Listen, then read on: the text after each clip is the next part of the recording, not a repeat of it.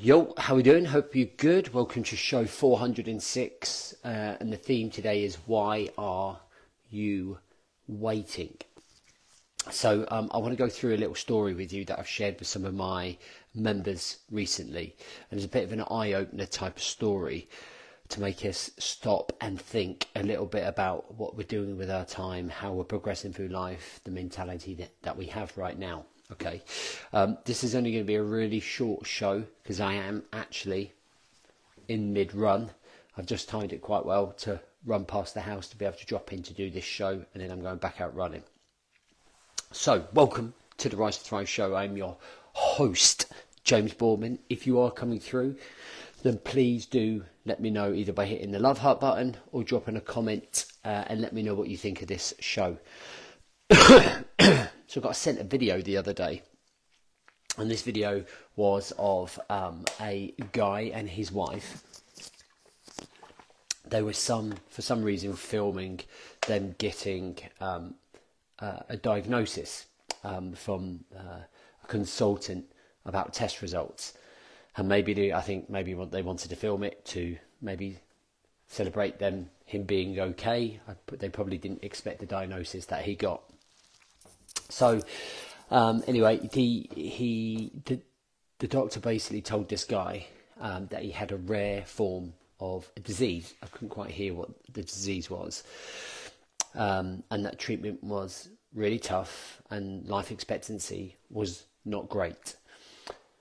And when they forced uh, an answer out the consultant, it turned out that he probably wouldn't live much longer than eight months when he found out that, the minute that the doctor turned around and said, You've got eight months to live, he took it quite well. Obviously, it hadn't hit him immediately, but he turned around to the camera that they had set up and said, Well, I've got some living to do, haven't I? And it really struck a chord with me. And as sad as that situation is, I always kind of think to myself, why do we wait until something drastic happens in our life until uh, we're really squeezed before we decide to start living and showing up. And there will be millions of people that will die that never really reach their potential thinking that they had plenty of time.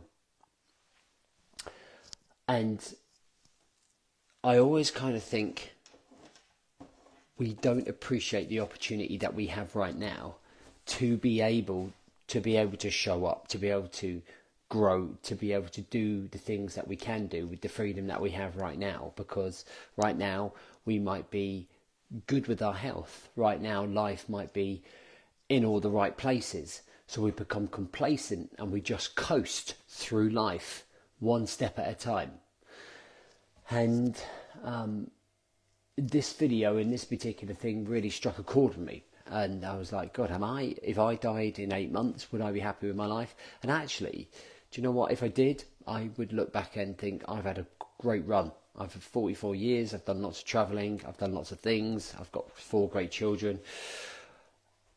But I don't think that everybody could say that. There's still stuff that I do want to do. There's still places I want to go and see. There's still like adventures to have. There's still things not, uh, uh, that are not are not in place yet. And and I think that that are there are so many people waiting for the right moment, for the right time to be able to get up and go and get it and go after it. And they procrastinate and they procrastinate and procrastinate until the the wife leaves them because actually you do know what you haven't been um, showing up as you should. You you haven't been paying attention to your wife, or somebody dies, or you get made redundant, or you're in a car accident and you lose a leg. Like until something drastic happens, we just keep ignoring the fact that we're not showing up. And my the question that I posed to my members last night is why are you waiting?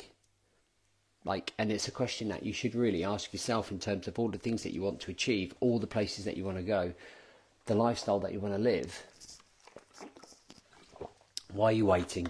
If you're in a job that you're unhappy happy in, why are you waiting to change it?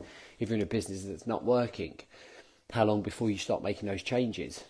If you keep piling on the weight, how long before you start losing that weight? If you want to travel, how long before you get on the plane and go traveling? So all of these things that you want to do, man, don't get to 75, 90 years old and suddenly look back at life and go, man, I should, oh, I should have had a more fulfilling career. Or I really wish that I had gone to Brazil and chilled on the beach on Rio de Janeiro when I could. Man, I really wish that I spent more time with my children. And it just suddenly becomes that regret. But sometimes, in a blink of an eye, it can be taken away from us. Uh, and that is really important to understand. And that was my life situation when I was six and my mum was early 30s when my dad died. And she had all of those plans set up. We had the plans for the rest of our life. He had a heart attack in the space of two, like two minutes. The whole ripple of life changed for, for, for our family.